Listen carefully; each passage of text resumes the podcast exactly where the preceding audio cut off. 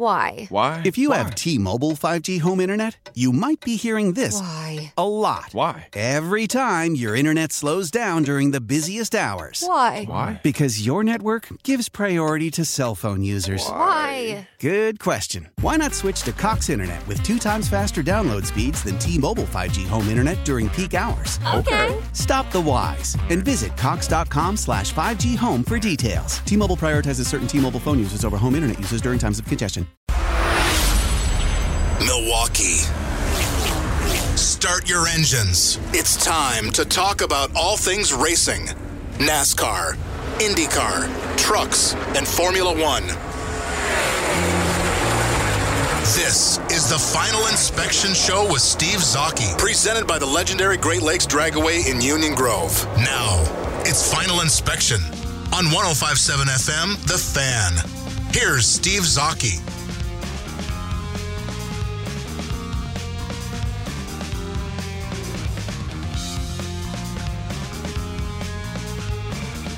And welcome to the Final Inspection Show, brought to you by the legendary Great Lakes Dragway in Union Grove, and of course our friends at David Hobbs Honda. Joining me in studio from the Milwaukee Journal Sentinel, it is Dave Coleman. Thanks for joining us. Oh, my pleasure. Always fun to have Dave in studio. And I noticed something: no reading glasses.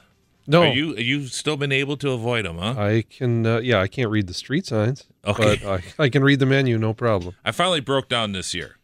My eye doctor's been going for the last 5 years. Are you sure you don't need reading glasses? And I'm like, no, I'm fine. And then it finally, one day, I was like, boom, it hit me. It's like, okay, now I need reading glasses.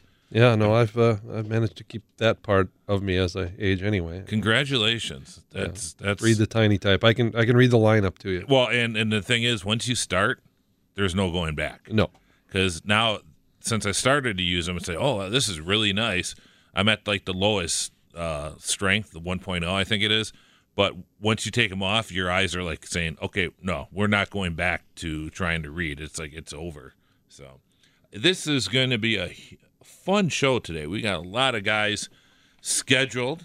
We have Dave Coleman in, which is always fun, but we also have we're going to be focusing a bit on Alan Kulwicki, and this is something I've kind of avoided in the past because our families were a little bit entwined back in the old USAC stock car racing days with my father, who knew his father Jerry pretty well back in the day, and it really affected me a lot, and kind of my way of dealing with it was really not talking about it. So this is the first time I really have ever focused on Alan, and it's kind of hit me a couple weeks ago. It's like, wow, 25 years. And, you know, unfortunately I was at the funeral at St. Matthias and down at the cemetery and everything. And it was a very sad day. It really devastated me from kind of being a racing fan in a way. A big part of that for me died with it, unfortunately. And it coincided with me starting to work at the Milwaukee Mile because that year was my first kind of job in racing besides working track safety at like Hales Corners and Angel Park as an EMT, where I was a videographer. Worked with Tom Leaders and Dick Stoller, who's happily retired up in Door County. I keep track with his son, Tom, who lives out in California now. But, and from that point on, it's hard to believe it. I've been kind of working in and around motorsports for 25 years now, and it's kind of like, wow. And it kind of hit me, last week that, well, you know what? I think it's time you better do something, Todd. Let's talk about this. And so I got some. And the other thing that I saw that really kind of said, "Wow, there's not hope, but I'm really happy that his legacy is living on." Ryan Eversley, who I've talked before and we've had him on the show before, does a fantastic podcast with his partner, Dinner with Racers. And it is a really, really neat podcast because I've always loved that old school talk show format, Dave, like the old Dick Cavett shows where you would just have one guest and you really got to know that person. It wasn't like today where it's some movie star comes on that's plugging their new movie. Right. You talked about a whole bunch of different things. And especially if the person was a compelling person, it was really, and I've always loved interesting conversation. And that long form format is, I'm a real fan of it. I love podcasts because you really get to kind of dig in and hear stories and learn stuff you didn't know about. And Eversley is really dug into what made Alan Alan. And it's a fantastic podcast, 4 parts. There's also a video on Racer, and I've hooked up the links on the Facebook page on the TFI, the Final Inspection Show on Facebook. All those links are there. Please look that up, and it'll be a lot of really interesting because, like I said, I really enjoy what he's able to do. But Dave, what's your with Alan? Now you were with the Milwaukee Journal Sentinel then. Sentinel, yeah. It's the Sentinel then, and now you took over for Phil Cash under real sad circumstances, and you were kind of forced into this. And you've always said you weren't really a big racing fan. No, and you kind of jumped in. So, kind of at that point, what was your opinion of Alan Kulwicki and the story and everything that was going on at that time? Yeah, it was pretty crazy. It did all come up pretty quickly because my start was well. I worked with Phil a little bit at the Sentinel as a part timer. Went away for a year and a half, and then Phil died in April, I think, end of April in 1990. So I came back to Milwaukee in. Just in time for Indy 500 qualifying. Talk about getting thrown in the deep end. Mm-hmm. So it was strange. I mean, I'll be the first to tell you I was in way over my head at that point. But that's how you learn to swim, right? Right. So, I didn't, my time covering Alan was really pretty short. When I think about now, it's been 25 years since, just had a couple of seasons. But it was very cool to see the just that what all happened in that mm-hmm. short amount of time. Struggling to stay in business, keeping things together, keeping the team going, then winning a championship with an incredible story, the comeback, and all those things, and then just very quickly being gone. It was the cool thing, and you and I talked about this as we came in. One of the cool things that I saw was the reception at Greenfield High School after Alan won the championship, because Alan was a guy who was so focused, so wired into what he was doing at that very moment that a lot of people really didn't see another side of him. You saw the top of his head because he was looking down. He was focused, and most people didn't get to see the fun side, didn't get to see him be loose, didn't get to see him really appreciate all that he had accomplished, because it was always on to the next thing for most of us. So that was pretty cool. I mean, I'm glad I was around for that. I'm glad I got to see that. It really kind of made that whole time go full circle, and it was unfortunate that we didn't get to see another run or whatever would have happened. Who knows? It's hard to guess, but no, it was a cool thing to be around. It was really I wasn't in my time at the Sentinel, we were far more cognizant of IndyCar racing because we had 2 races. Mm-hmm. So that was what I learned about, and the NASCAR thing was kind of came about a little bit later for me. And certainly Kulwicki's his championship was a big part of that. So it was new to me. But I think I don't say new to a lot of people, but it was one of those things that I think helped bring the consciousness of NASCAR along in this area, because I got a feeling I wasn't the only one who's closest association to motorsports at that point, big time motorsports, was IndyCar stuff, mm-hmm. kart at the time, maybe it's just my sheltered little existence that's how I saw it. But I think having a local guy contending for a NASCAR championship was a big deal for NASCAR as it was growing nationally. I think that was a big thing that helped affect a lot of race fans in this area. Yeah, because growing up, I mean, we were a huge racing town, And, of course, the USAC, which sanctioned Indy cars and also had a stock car division as well as midgets and sprint cars. But for their stock car division, which was very strong at that point, their hub was in Milwaukee. So there was kind of two USACs. There was the Indianapolis-based USAC that had the championship car racing or Indy car racing, and then Milwaukee was kind of like their sub-hub because Milwaukee was their number two track at that time back in the 60s and into the 70s, which we had four stock car races here. That was the most on the stock car circuit, and it was mainly a Midwest, right. and it was pretty much basically summed up with NASCAR ruled the South and USAC ruled the North, and it was a very, very strong series, and Alan's first association with that was through his father, Jerry, who was probably the premier engine builder on the circuit back then and worked for Zico Lubade, Bill Trainer's group, and others, and then eventually worked with Norm Nelson out of Racine and worked through with Norm until the end of his racing days in the mid-'70s. But after kind of USAC screwed the pooch on stock car racing, and I can do a whole show on that alone, ASA came in, and the American Speed Association, and they were kind of the hot group, and it was amazing how quickly they kind of took off. And there's a fantastic book on Rex Robbins by Dave Argebright on that I highly recommend, and how they kind of, it was fantastic timing, and it kind of just eased into that. And one of the biggest things was getting into the Milwaukee Mile, which their first race was here in 1978.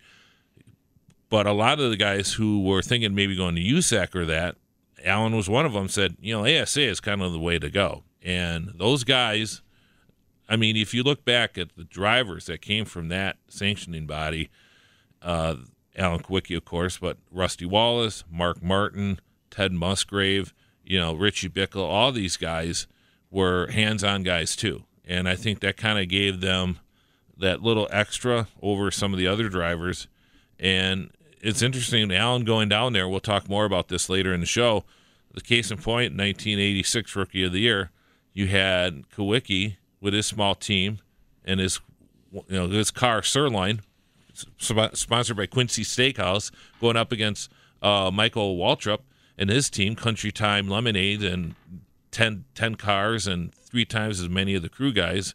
And Kulwicki, it was so frustrating as a kid watching this, and everything is Waltrip. He'd always talk about Waltrip on Michael Waltrip, young Michael Waltrip, Daryl's younger brother. And then there, at the end of the race, it was Kulwicki was finishing 10th or 11th, and Waltrip was back in 18th place or whatever, or wrecked. And it was like, hey, why don't you focus on this guy who's mopping the floor of him? And he eventually won the Rookie of the Year.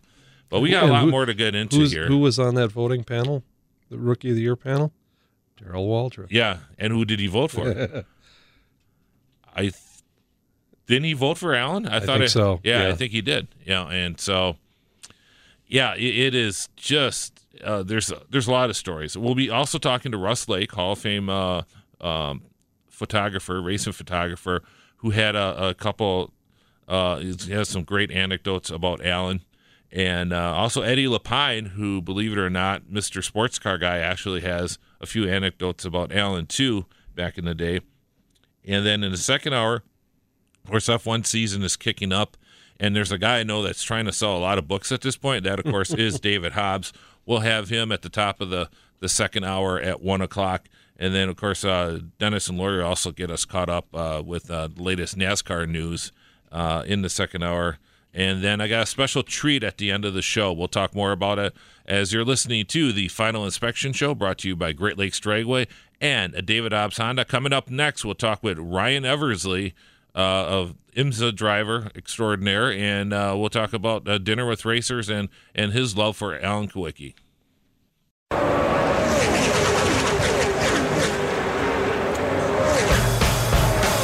This is Final Inspection with Steve Zocchi. Presented by the legendary Great Lakes Dragway in Union Grove. On 105.7 FM, The Fan.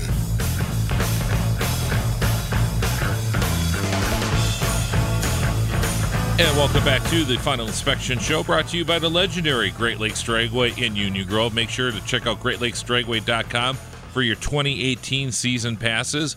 And they've been starting to race there at Great Lakes Dragway, weather permitting. And today it's a little cold for drag racing. Make sure you check out the website or their Twitter account to see if they're running on the quarter mile. And, of course, I'd like to thank David Hobbs Honda for their support of the show. And joining us on the Great Midwest Bank Hotline, it is Ryan Eversley, IMSA driver, who is driving from, Charlotte to Atlanta today? That's correct, guys. I'm heading back to Atlanta, where I'm from. I went up to Charlotte to race. I'm racing in the Pirelli World Challenge Series at Virginia International Raceway. Excellent. And joining us, of course, in studio, it is Dave Coleman from the Milwaukee Journal Sentinel. And Ryan, you've been on the show before. We've chatted. Usually it's up at Road America when it's a lot warmer out. And we've always talked about your exploits in IMSA and road racing. What are you? Let's get the fans caught up to who you're driving for this year. Yeah, for the last 5 or 6 years, I've been a factory Acura and Honda driver. So I've raced various Honda and Acura products, including the NSX, the TLX GT, and currently I'm racing the new Honda Civic Type R, which I'm driving the street version of right this minute, and it's awesome. And I'm also racing the Acura NSX in IMSA for the Hart Racing team. And then on top of that, I'm also racing an Audi R8 for Flying Lizard Motorsports in the Pirelli World Challenge as well. So it's a busy schedule I've got going. Excellent. Well, as you know as well as anybody, a young driver like yourself, it's always good to be busy, especially in today's racing world where that isn't always the case. We usually chat in July or August when you're up in Wisconsin for racing up at the Road Racing Showcase up at Road America. But this caught my eye a couple weeks ago when I saw Alan Kulwicki, 25 years on, a 4-part special on Dinner with Racers and Racer.com.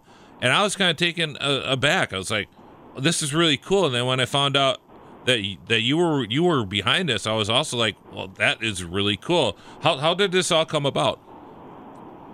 So my partner, Sean Heckman, and I have a podcast we started 3 years ago called Dinner with Racers, and the whole premise is exactly in the title. We sit down with various people from motorsports, and we just talk about whatever comes up. There's no script, no agenda, and it's just kind of organic conversations about people. Because if you're a big fan of, let's say, Mario Andretti, you probably know all the stuff you would know from watching him on TV, but you might not know that he had a pet pig for a long time or, things like that. And so that's kind of where the show came from. And one of the things that happened the very first season was we knew a guy named Jeff Brown, who's a very well-known racing engineer, and we did not know that he had kind of grown up with Alan, and they had raced together in the ASA days in Wisconsin in the Midwest, and we were always Alan Kulwicki fans, but we didn't know much about him. And so when Jeff kind of alluded to Alan being difficult to work with and very intense, we were both intrigued by that, Sean and I, so we wanted to learn more. And then when we went to research him, there wasn't that much information other than the basic press release, the basic interview, or video segment from a NASCAR show, and we wanted to know more about him. So as we did a little research, we found that he was a very interesting guy. The college education that he got from the University of Milwaukee, being the first NASCAR champion to have a college education, things like that were really neat to us.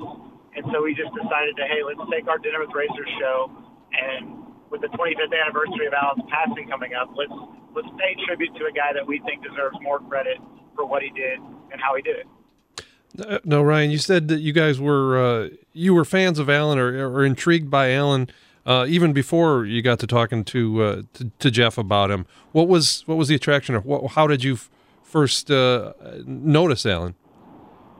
The thing that I picked up on as a young kid, because I'm a second-generation racer. My dad had his own race teams for years and was a crew chief for a lot of people, and he's a super hardworking guy and instilled a hardworking ethic in me as a young man. And one of the things I always thought was cool was that Alan Kulwicki Racing was the team he won the championship with. And so I always thought that was kind of unique for a guy that didn't have the biggest operation, won it with his own team, but I didn't know the backstory behind it. And when I read, because the Junior Johnson story about how Alan got offered twice to drive for him, and he turned it down. That was a known story that we found a lot in print. And when I heard that story, I thought, wow, this is really, you know, even more unique. And so, you know, everybody goes for the underdog. Obviously, Alan ran the underbird. And a couple of those kind of stories that I already knew about were why I was always intrigued by them, because I've always felt that with my career, I don't come from a wealthy background. I've never really had a big sponsor just show up and give me a big check. I've had to work for everything. And knowing that that's how Alan made his career made me want to learn more about him as a younger fan. So you went from what you learned from Jeff Brown. Where did that take you? How did the road progress to the people who all you talked to for this? So, like everybody else we interview, we like to have a background on them. You know, we do a lot of digging and research. And generally, we'll talk to other people that know the person we're going to interview, even if we know that person, just to get some different insights and some stories. So, from talking to Jeff 3 years ago, you know, we told him, like, hey, we'd really like to ask you more about Alan sometime. And we kicked the idea around for the last literally 3 years, and he would say, hey, you know, you got to talk to this guy, you got to talk to that guy. So Sean and myself would do some research. We knew Jim Trito from the Milwaukee area from doing the racing roundup with him, and I reached out to Jim and said, hey, we'd love to do this Alan Kulwicki thing, and we'd like to have you be involved in some format. What do you think? And he was like, absolutely. And immediately Jim knew, hey, you got to talk to Doug Meyer, you know, you got to talk to Father Dale Gruba, and things like that. And at the same time that was going on, Sean reached out to the Alan Kulwicki Driver Development Program and met up with Tom Roberts, who was Alan's PR guy for his NASCAR career. And, you know, they began forming a relationship that led towards a guy named Stan Johnson, that led towards a couple other people like Captain Bob that we interviewed. And that's kind of how the whole thing formulated. But what's important to remember about the story from our side is that none of those guys know us. You know, we're just a sports car driver and a PR guy. Like, they don't know that we're going to really put our heart and soul into this. And they were still trusting enough to say, yeah, come sit down with us. Here's all our personal photos from our time with Alan. Here's our personal stories from our time with Alan. And they instilled that confidence in us that, like, they believed in what we were doing before they even saw the product. And so when we were able to turn around and release the 4-part of this, plus the 30-minute documentary, I think we did them justice for the story they wanted to tell. And the nicest compliment we could get was almost everybody that we interviewed, once they saw what we came up with for Alan Kulwicki, they all said Alan would have been proud of it, and they knew him best. So for us, that was a really big moment for our podcast career. One of the things I thought that was interesting is I remember my dad went to a banquet with Jerry, and Alan was hanging on. And Alan was still in college, I think. And my dad goes, he had the most beautiful girl with him, real just gorgeous girl with him, and he goes, I never saw her again.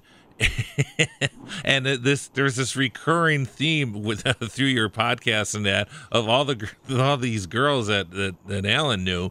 And it's funny that, you know, you're trying to dig in, and Doug Meyer is pretty good because him and Doug used to run around a lot up here in Milwaukee. But the Father Dale Gruba podcast or interview was exceptional. Tell the fans about what you were able to get, what details you were able to get from Father Dale Gruba. Yeah, you know, it's interesting. We've never done this about a third party. It's always been the people we're interviewing or the people that, you know, are the subject matter. And in this case, we had to ask, you know, friends of Alan's that don't know us, hey, can you tell us some stories?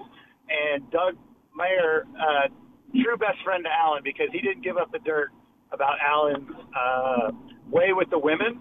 He said he was a lot of fun, but the Catholic priest, Father Dale Gruba, was the first person to say, oh, you know he had a lot of girlfriends, right? Like, he was quite the ladies' man. And we said, no, we didn't. I mean, we knew a little bit, but you're the first one to give up the goods.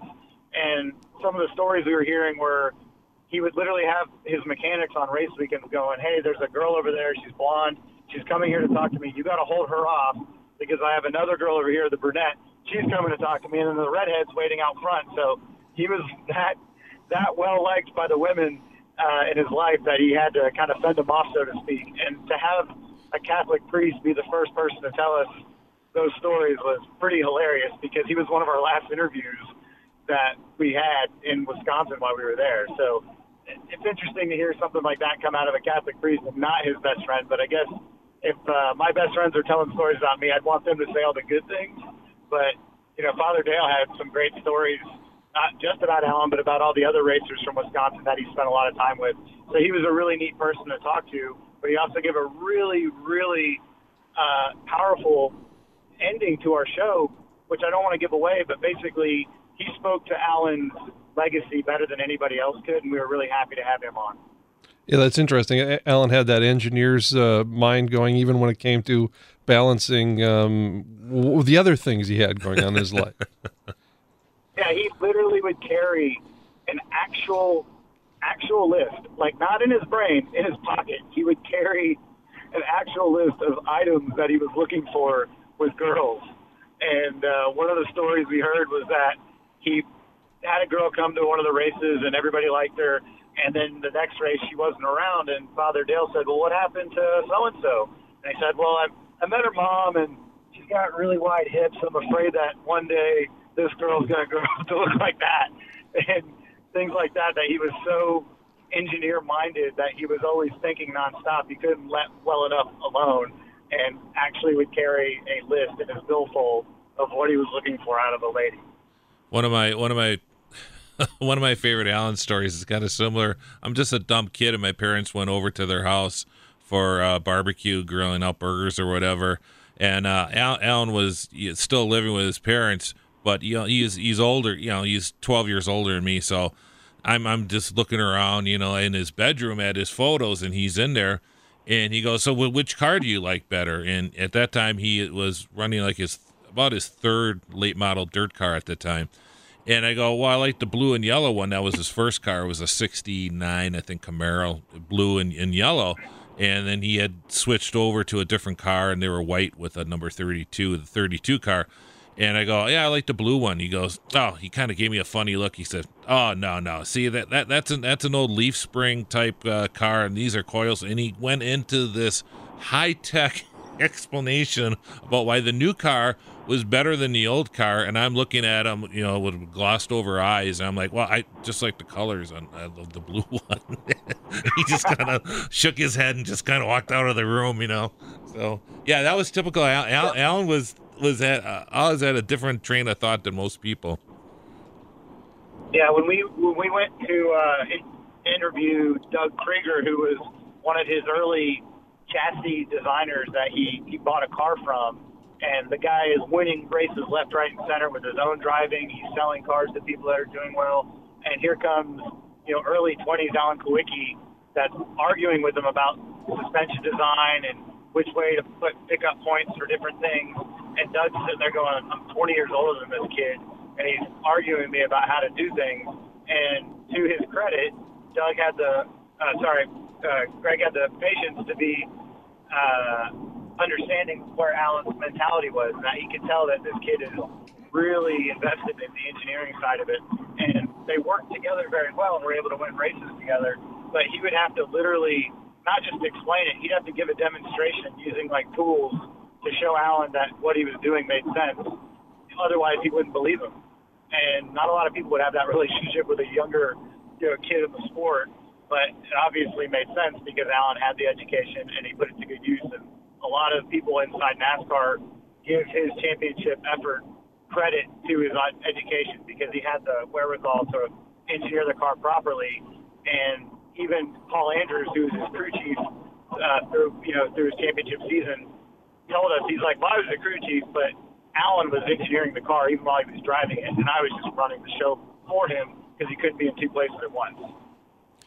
One of the things that, what I did with this anniversary was write about sort of the impossible to answer what question, what might have been had Alan had not died, you know, in 1993. And I'm curious now that you've had this chance to talk to a lot of people like I did. What did you come away with thinking might have been different? What would he have accomplished? Would he have been, given his maybe social shortcomings, been able to adapt to the way things were changing? How do you think things would have played out? Sean and I talked about this a lot, kind of throughout the investigative process when we started to learn that his guys were saying that as he won the championship, he's starting to relinquish some of his control of the day-to-day activities because he understood that the marketing side of it is going to require his time. And so he was starting to, you know, just give a little bit more control to the guys, but he trusted them. They'd won a championship, and he was moving in the direction of, okay, I got to be business-sided too, and I need to get the funding. And I kind of look at how Dale Jr. has grown into the personality that he is over the last few years, because if you look back to him 5 years ago, awkward interviews, not a lot of self-confidence on camera, but, you know, was a pretty damn good race car driver. And now he's got a personality. He's hosting TV shows. He's doing commentary, and he's very good at it. And I think Alan would have changed his focus and his intensity from running the race car into how can I be the best champion that NASCAR wanted. And he was quoted saying that exact thing at the banquet. He said, I just want to be the best champion that NASCAR would expect me to be. And I personally think that he would have gone on to raise more sponsorship. He would have been able to relate to the average man because he's a guy that grew up with normal means, got an education. You know, he wasn't the so-called, you know, Southern gentleman that you'd expect to see driving stock cars. And I think that would have resonated with the Midwest a little bit quicker. Probably would have found more sponsorship from that area. And I think he would have gone on to a very successful career. If you look at it, he led laps in the last race that he, you know, that he completed. He was ninth in points, and it was when the deck was stacked massively with talent the year that he passed away. So it's not like it was a one-and-done fluke. He was going to be competitive again. And so it's just one of those things we'll never get to know. But with his background with engineering and the way the sport has developed into a high-tech engineering program, I think he would have been ahead of the curve. We're talking with Ryan Eversley, IMSA driver and co-host of Dinner with Racers. And make sure you check out racer.com in their featured videos for Underbird Discovering Alan Kulwicki, a fantastic video on the life of Alan Kulwicki, and also the four-part podcast on dinnerwithracers.com. Ryan, we certainly appreciate you joining the show. And like I said, this was kind of – with Dave's article that he wrote a week ago, and with your articles and podcasts, that it kind of pushed me into this direction to doing the show. As I said in a previous segment, I kind of, you know, Alan was a big hero to me, but I always kept my feelings, you know, inside me and didn't want to really talk about it. But this has been a lot of fun this week, you know, prepping for the show and getting you guys on the show here, as well as Russ Lake and a few other guys later in the show. So Ryan, we certainly appreciate you coming on the show. And any final thoughts or things you want to plug, especially the Dinner with Racers podcast, please? Yes, Steve. One thing that Sean Heckman and I, my partner on Dinner with Racers, wanted to really kind of encapsulate from this trip was, once again, Alan is one of the inductees for this year's Hall of Fame, for the NASCAR Hall of Fame. And we wanted to tell the story so people understood that he was a David versus Goliath situation, and he won. And he did it from using the American dream. The guy that works harder than everybody else can get results and get where you want to go. And a lot of times, especially today, everybody is expected to get something or, you know, is entitled to something. And he wasn't like that at all. He just wanted to work harder to make it happen. And so one of the things that fans can do, especially with Wisconsin, you can go to NASCAR.com or NASCARHall.com, and you can vote. I think you can vote up to like 50 times or something crazy for getting who you want in the Hall of Fame. And he's one of the people that we want to see get in there. They only induct 5 people a year. There's 20 inductees on the list, and we'd love to see people hear the story from our side, and same with Dave's article, and then go vote for him, back the guy, and let's see if we can't get him in the NASCAR Hall of Fame. It sounds good. Yeah. Then, the hashtag AK4HOF. Make sure you use that too if you're on Twitter and Facebook. Ryan, appreciate it, and hopefully we'll chat with you coming up in August up in Road America. Thanks for joining the show. Thanks a lot, guys. Take care. That was Ryan Eversley on the Great Midwest Bank Hotline. If you're looking for a simple and convenient pre-approval process for your new home, construction, or renovation load, call Great Midwest Bank, committed to providing uniquely tailored common sense mortgage products since 1935. Coming up next, we'll talk to Hall of Fame photographer Russ Lake.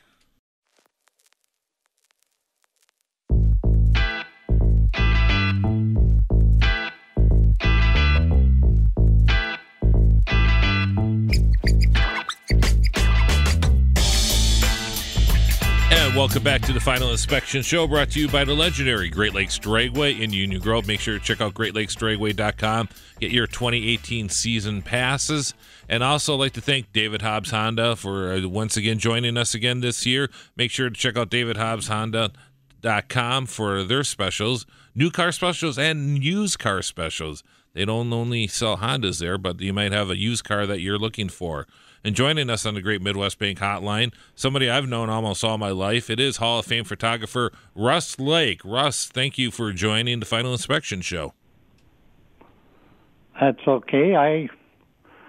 I guess we've been around a few years together. A few years, that's certainly for sure. And, of course, my father, Bill, and Russ used to shoot together at the Milwaukee Mile back in the day. And of course, going back to Alan's father, Jerry Kulwicki, who I mentioned in the previous half hour. But Alan, you got to know Alan when he started his racing career. And you were actually were able to get him one of his first sponsors, weren't you? Yes, I was. And actually, it was his first major sponsor. I got to know Bob Chuck from Chuck's Supper Club when I had my George Webb Western in Oconomowoc. And Bob Chuck was going to sponsor some tires for Don White. And Wally Yonke talked to me, and he said, you talk to Bob Chuck and tell him that he's got to sponsor Alan Kulwicki. I did talk to Bob Chuck, and he did sponsor Alan Kulwicki, and it was Alan's first major sponsor. And that was the White 32 car, the Camaro, if I recall right. And it's interesting, you know, there's been a lot of anecdotes about Alan, and of course, you know, he did go to college. He was one of the few drivers back then that was college educated. But didn't you? You were kind of a hindrance to Alan, weren't you? A couple times in his college career. Yeah, I take my daughter to the library, and Alan and I used to live fairly close together, and Alan went to the same library. And he went there to study and this and that, and then we'd start yakking. And he'd get all mad at me because he didn't get his work done or his studying. And, of course, at that time, I had a yak with Alan Kulwicki, and so that's the way it was. And then I posted a photo that you took at the Slinger Nationals. I think it was in 1987. And it's a fantastic photo. It's got Kyle Petty in there, Bobby Allison, and you know all the legends that were coming out to the Slinger Speedway. And there's Alan, and there's a funny anecdote about that one, isn't there? Yeah. It was August 23rd of 87, and it was at the drivers' meeting, and there's five of the guys all sitting there smiling, Rich Pickle, Ken Schrader, Kyle Petty, Bobby and Davey Allison.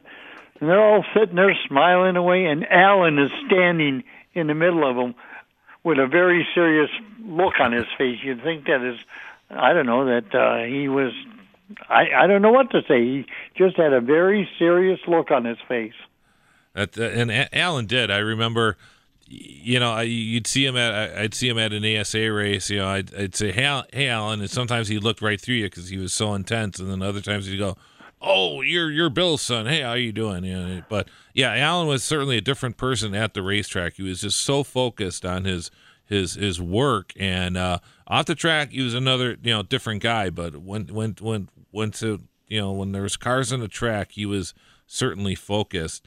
And Russ, you've been shooting for 50 some years. I think your first.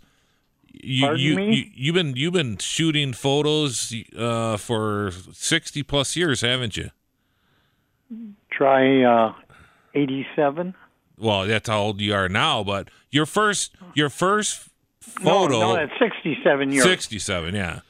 Your first. I started when 1950 is when I first started taking pictures, and but I wasn't too old at that time. And 63 is the first year I was credentialed at Indianapolis, and I've been going every year since.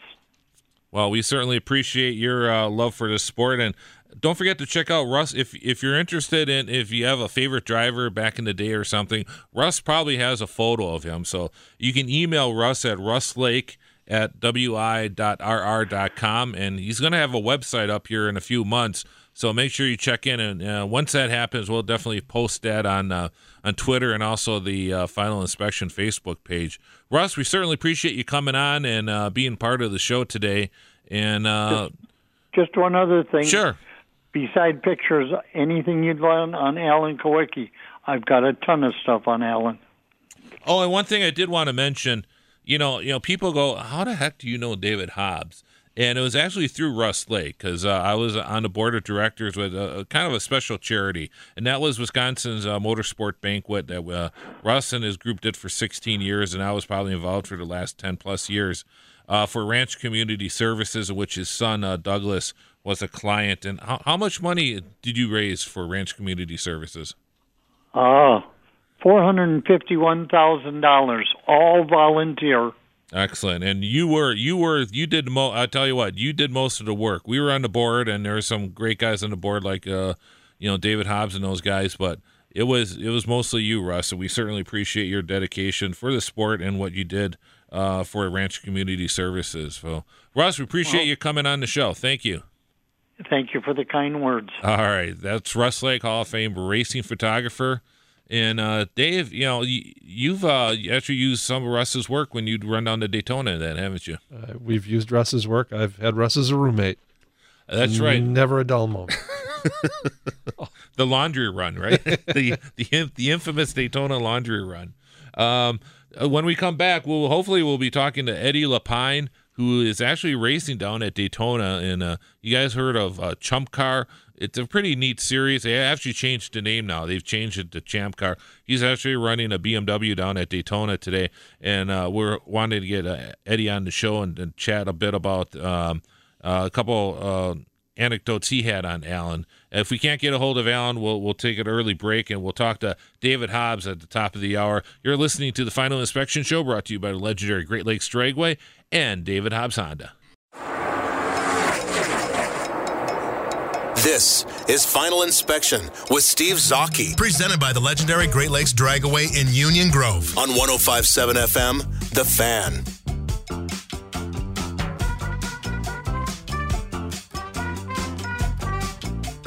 And welcome back to the Final Inspection Show. I'm Steve Zocchi. Joining me in studio with Dave Coleman, the Milwaukee Journal Sentinel. And Dave, NASCAR is, full schedule, really. We have NASCAR in Texas. We have an IndyCar in Phoenix, and a little bit of a surprise in Texas on the pole, Kurt Busch. Shouldn't be that big, but I mean, not. Yeah, talk about a team that's on a high, right? They are 1, 2, 3. Won a couple of races, and Ryan Blaney too in the Penske. I mean, the Fords are looking good this year, aren't they? Yeah, absolutely. Well, are the Fords looking good, or are the Chevys behind? There's kind of two ways to look at that. But yeah, absolutely, the Fords and. I don't think anyone should be real surprised that at this point that Stuart Haas is the Ford team. You're right. Penske's right there. It's not like a big gap, but they've done a nice job. And we look at where Hendrick is, and I said, well, look at what Penske and Stuart Haas have behind them. One as a Formula One team, the other one as an IndyCar team and an IMSA team. There's a lot of engineering going around there, and it's not that Hendrick's engineering isn't great or anything. I mean, in the past, Chevrolet would go to Hendrick for help, but I think it's so competitive that you just fall back just a little bit, and it shows a lot with everything so close to NASCAR today. Yeah, exactly. And remind me the last time they handed out the checks in April.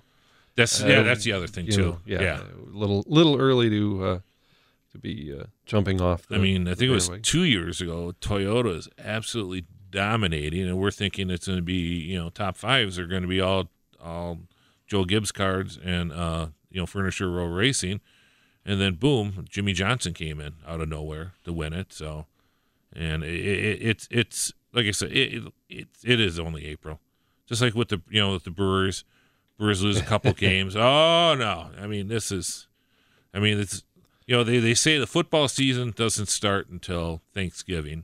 Baseball really doesn't start until after the All-Star game. When does the NASCAR season really start to kick in? Yeah, right. Now it's probably August. Right.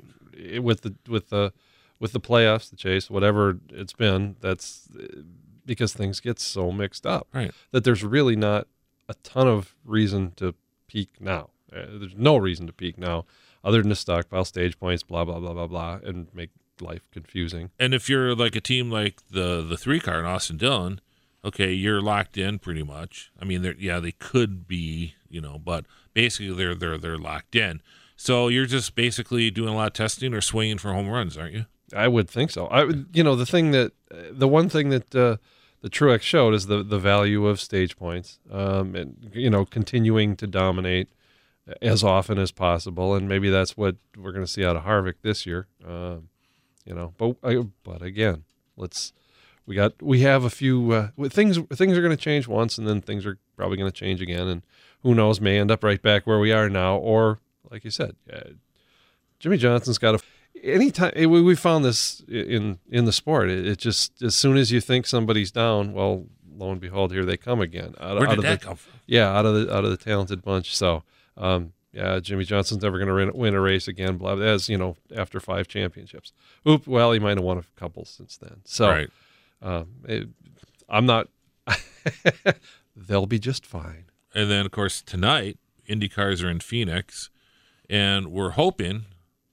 At least the scuttlebutt is that it's going to be a better race than last year. Different cars, less downforce. St. Pete was a lot of fun.